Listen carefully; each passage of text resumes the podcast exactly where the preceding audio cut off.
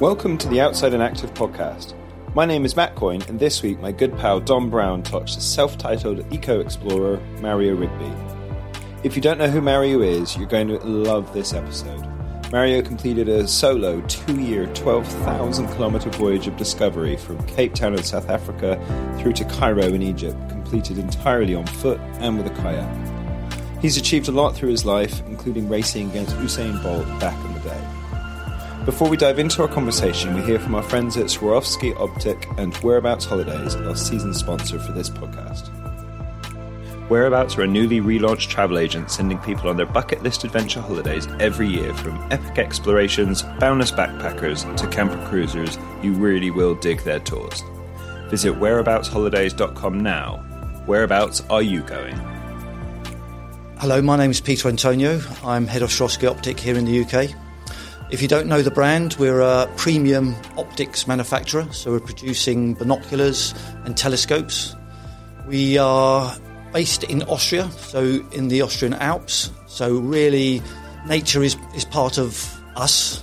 We um, are producing optics for hopefully people that want to enjoy being outdoors, experiencing wildlife. Um, we have binoculars, and there's a range of binoculars from pockets, lightweight, compact so we do a lot of hiking, easily fit in a pocket or a rucksack. And then we've got the more traditional, larger binoculars that um, will give you higher magnifications. They will give you a, a wider field of view and perhaps a little bit more specialist. We also do telescopes as well for long range optics.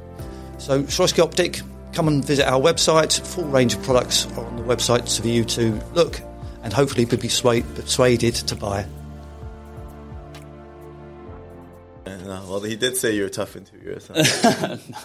no, well, it can't be as tough as the police officer that put me into jail. So yeah, so let's let, let's start let's start with that. You, um, start with that. we'll start with that. We'll kick straight into it. So let's introduce you, Mario. It's, it's, a pleasure to be speaking to you today. Thank you for joining us. Um, you're an incredible adventurer. We're at the National Outdoor Expo. Just listened to you talk, and I think the host on the stage actually said it best. He could have listened to you talk about your adventures and all the things that you experienced all day, and you're only, you're on there for 45 minutes, and you got through a lot. So we can kind of pick up bits bits here. But to begin with, um, give people an introduction of who you are and kind of how you fell into adventuring and where you are now. Yeah, so I'm an eco explorer. I've kind of named myself that, and an eco explorer is someone that does sustainable expeditions. And sustainability to me doesn't just mean like the environment, but it's also social and it's doing things that impact uh, future generations as well, and future generations that aren't just um, you know people that are used to being in that space, but also diverse people um, around the world who've never had the opportunity to be in those spaces. And so, what I try to do is figure out how to get those people access. I always ask the question, you know, if um, you want to help the world, what's the best way to do it? Just get everyone involved and you can only get everyone involved when everyone has access to the outdoors. Yeah, and before you got involved in the outdoors, you were actually uh, representing your country in something completely different. Talk about that track, track, right? Yeah, that was my dream, and I, you know, from time to time, I'll still have fantasies about it. it's not too late. it is. Um, you know, I used to run the 200, 400 meter um, sprint, and um, I, I, competed for Turks and Caicos Islands, and so we've done a lot of international track meets together. Um, I've run against Usain Bolt back in the day when I was 15 years old. He was 14. In front of and, him, of uh, course. Yeah, uh, definitely. I wish, you know, I, I, don't think anyone has ever been in front of Usain, except for maybe a couple of times. Like, I don't even think people know what that feels like. No, he's always he's always in the front. Yeah, and when we were kids, this guy would just, you know, in the 400 meters, he would literally, he would just, he would play with us. He would really? do, he would play. Yeah, they they had this method. They they would yo-yo us, so they like like make it seem like I have a chance, and then they would just pull away, and then they would just like slow down again. When he first burst onto the scene in the Olympics, I think it was 2008. You could almost see in the last 15 to 20 meters, he just kind of breezed it. He just pulled up and took it all in effectively. It was intense. And you know what? Actually, that, so that was the second time he, he was in the Olympics. The first time he actually competed, I think it was the 200 meter sprint and he got disqualified. So he didn't even, he didn't, like the first time, he didn't even make the finals. Oh, wow. Yeah. Insider knowledge. right? So moving from Usain Bolt, who is a one sort of athlete and and and, and yeah, adventurer as such, but to what you do. So you've done an incredible adventure challenge. You went all the way from Cape Town in South Africa to Cairo in Egypt. How does someone go about thinking of that? Did that translate through the podcast? Yeah. Um, you, you know what? And it, it's kind of a story of a lot of things kind of aligning together. Um, you know, one of them was when I was on stage, I talked about uh, watching Black Panther when I was a kid with my brother.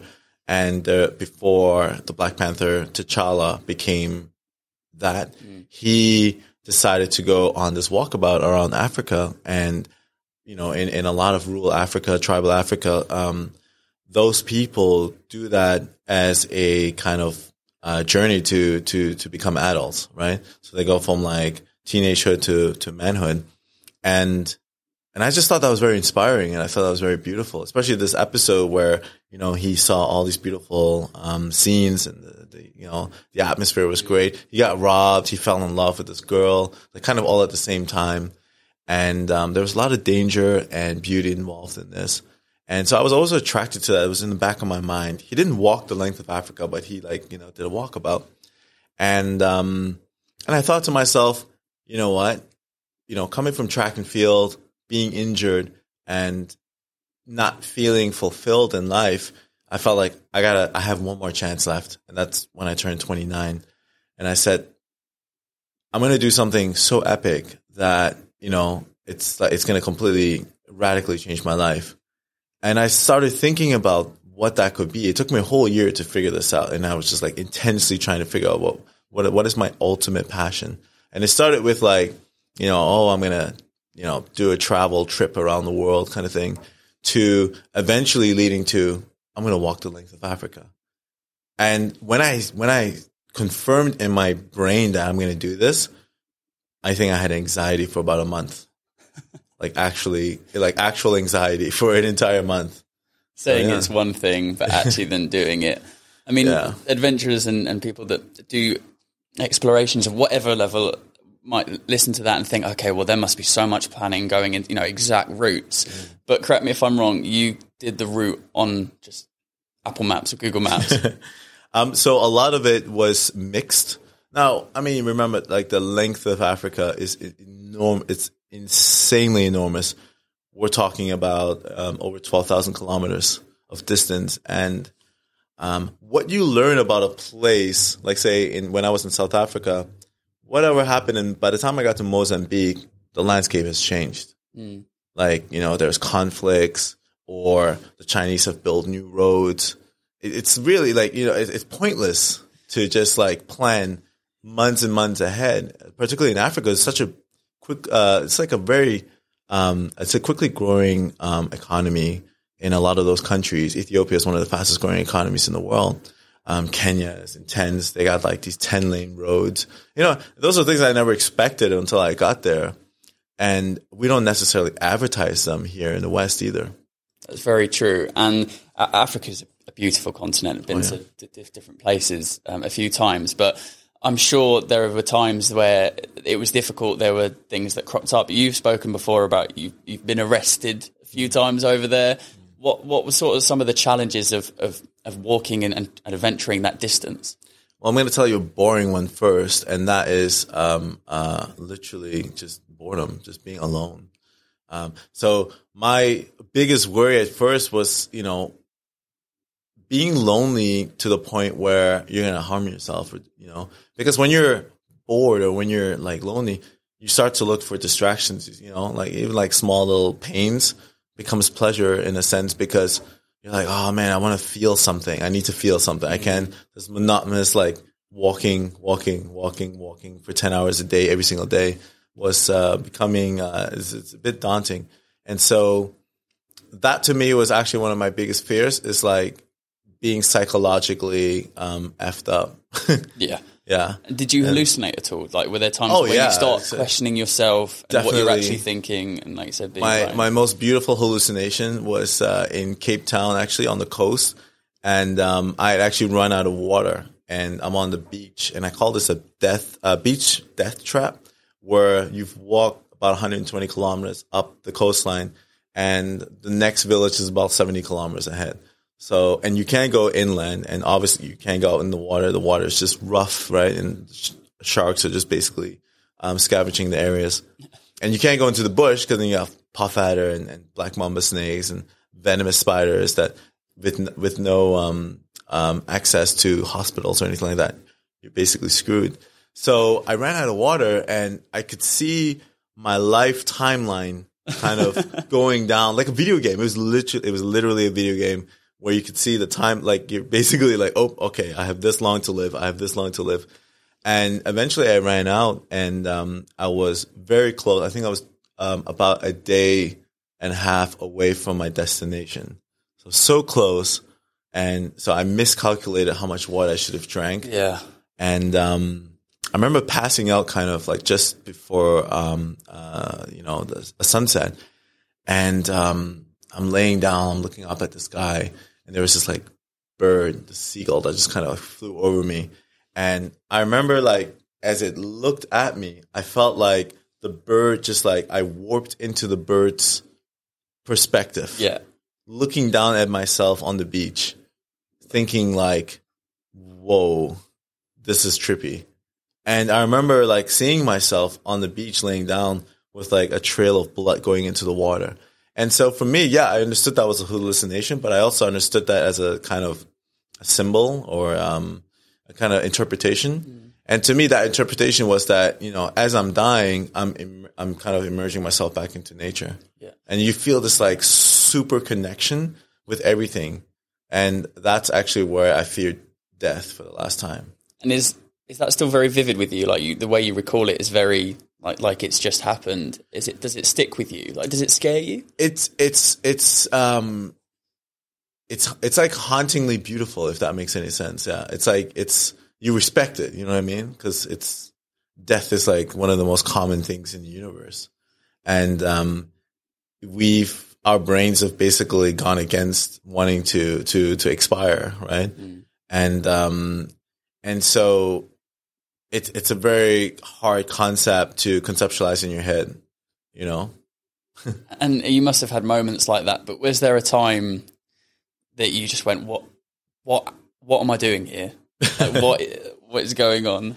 So I had a strong enough purpose to not question that ever. I never wow. questioned like, "What am I doing here?" or "Man, I'm just gonna take a taxi and go back and fly back home." Mm. I had no choice when I left Canada I left everything behind. I left my job. I left my friends. I left, um, I left everything. I my home, sold everything. Wow. And so I had like a one chance opportunity to, to do this. And with this, um, opportunity, I also realized that like I could, I could change the landscape of what explorers could look like in the future.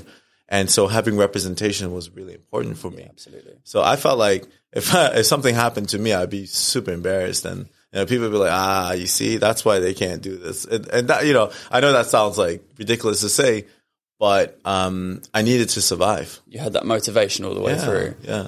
And you spoke about boredom and not having people there, but traveling all that distance, you must have met so many incredible people and so many people. Did you have people join with you as, as well? Yeah, so that was wild. And, um, it, you know, so weirdly enough, I had a lot of Africans join me, but I also had a lot of Germans. Really? Yeah, there was a lot of Germans in Af- in East Africa. They're already out there. There, well, just, uh, travelers yeah. or you know tourists, and they'd be like, "Yeah, hello, um, is it okay if I join you?" And I was like, "What? It's a little crazy." and um, and so they would join me for like maybe a couple of days or a few days, kind of here and there. Like, so if I made it to backpackers or in in a town, then you know usually that's why I would like meet people, kind of thing. And once I've met them and they've, I've, I've told them my story, I think people were very interested to, to, to join me and because they wanted, because I think they were uh, quite clever. They understood that this is like something very rare mm. and why not take that opportunity, you know? And at the same time, I'm also being entertained by someone else. And why was it Africa? Was it the sheer scale of it? It was a lot of reasons, like going back to my roots, human roots actually. Um, originally, I wanted to do uh, the East African, um, sorry, the yeah, the East African uh, route because that historically has been known where the oldest remains of humans um, had come from that eventually left Africa and then had gone around the world, right? And so I wanted to retrace the footsteps of the first people about 70,000 years ago that left Africa. Okay, interesting. So if I had to put you on the spot and nail, nail you down to either the most beautiful moment or something that you saw on that journey or that adventure, what would you, you, you can pick a couple if you're really, Yeah, if you're really struggling, but like it's either something picturesque or a moment or a person that you met. Ethiopia, the Simien Mountains, uh, the Rift Valley, which is essentially um, the like this crack in the world and like on, on Earth, literally um, on the mantle that's like separating Africa, right? And um, it, it just looks so beautiful, and it just looks when you're on top, you're surrounded by indigenous um, uh, vegetation and animals that don't exist anywhere outside of the Simien Mountains, and it's about two thousand to three thousand meters up high. So you're constantly on this like plateau and you're just like watching eagles from the top. And there's like this mist and a waterfall that like disappears. Never, it looks like it doesn't even hit the ground. That's how high it is. Like Goes it's into an abyss. Yeah. right? And a lot of people haven't been to those places because, you know, I feel like Africa isn't exactly the biggest, des- you know, tourist destination in the world. Um, people would rather go to Europe or other places in the world or the Caribbean.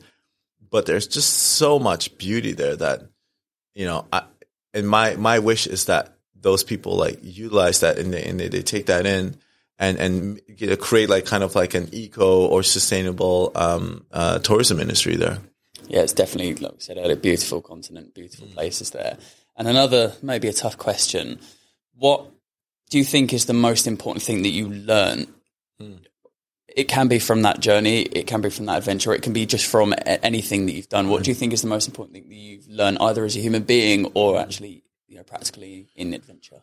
Um, I would say it's uh, allowing myself to be vulnerable. I think a lot of men in our generation we've been uh, taught classical ways of being a man, and um, you know I was taught by a lot of uh, warriors actually because you know along my journey I got to visit a lot of uh, remote tribes, and a lot of them had had um, these warriors. Some of them were even female warriors like literally they would just like wear leather skirts with machetes. Mm. it was like really intense, yeah. And these men, they were like massive, tall, like the Maasai men, you know, for instance. Yeah. Maasai men are Yeah. incredibly tall. Yeah, they're they're just like whoa, and but they're so soft spoken. You know, when when you do interact with one of them, and you know they'd be like, "How are you today?" And there's just like the softness about them and the vulnerability of of allowing their emotions to to be expressed. Because that was probably one of the hardest things that um, I had to deal with growing up. Because like you know, like my dad was in the military and stuff like that, so he's like always being super tough. And um, you know, so I thought I had to be this tough person all the time, which you know, I I kind of started to unlearn that and like just you know unravel. So I essentially, um, like became my own therapist. So when you're on a journey like that, you have to become your own best friend. It's either that or you become your enemy. And when you're your enemy in a, a self war, then you don't last. That's, that's really interesting, and, and that you say about that. And it's probably not um, probably the, the main reason you've done this and, and gone into this lifestyle, but you have amassed a following, and I'm sure you're aware you probably inspire so many different people. Is that is that obviously it's a good thing? Is it a scary thing? But are you quite proud of the fact that you inspire a next generation of adventurers? Um, I've never, I've never seen myself as being proud of doing that, of inspiring. I feel like, um, I do what I love and I think having the following really makes me become more responsible for what I love to do. Um, so it's not just like doing it lazily, but now I'm just like, wow, okay, now I got to really step up my game. Um, not because I feel like I have to, but because, um, I can. And I think there's, I think that's, that's a great feeling when you're doing something that's just greater than, you know, than just for yourself. Um, that adds that extra bit of, um, of, of love and, um, and passion behind what I do. Amazing. So, what's next for Mario Rigby? Uh, what's next for Mario Rigby? Uh, whew, that's uh, a lot of stuff. So I have um, TV shows in the works. Uh, um, you know, there's a Canadian one, and then there's an American one. And um, so, actually, it's funny. Last year, about 40 different production companies have reached out, and yeah, it was insane. Um, and I've finally nailed it down to this one, and um, so we began actually uh, creating the pilot in in, in May, and uh, we've decided to do the pilot alongside my expedition, which is a traverse of the Bahama Islands from Turks and Caicos to Miami, which is a um, uh, you know that's uh, quite a lengthy uh, kayaking expedition yeah. across uh, in pa- parts of the Atlantic Ocean. Yeah, right. Um, and it's it's basically a lead up to a bigger expedition where eventually I want to traverse the entire length of the Atlantic Ocean from from uh, from Ghana, Africa to Brazil. Wow, amazing. And where can people go to, to follow along and see what's next for you? Um, best is to go on Instagram at Mario Rigby or my website. Wh- My website pretty much has everything, and you'll see like a lot of beautiful photos of my Africa journey and other adventures that I've done as well. Mario, it's been an absolute pleasure and good luck for the future. Appreciate it. Thank you so much for having me. We hope you enjoyed listening to our conversation with Mario Rigby on the Outside and Active podcast. Don't forget to check out our episode partner, SwarovskiOptic.com, and also our season partner, WhereaboutsHolidays.com. If you've enjoyed listening to the Outside and Active podcast, please do leave us a review over on Apple Podcast or subscribe at outsideandactive.com forward slash sign up for not just podcast episodes, but other content built to inspire you to lead a healthy and active lifestyle outdoors. Until next time, enjoy the outside.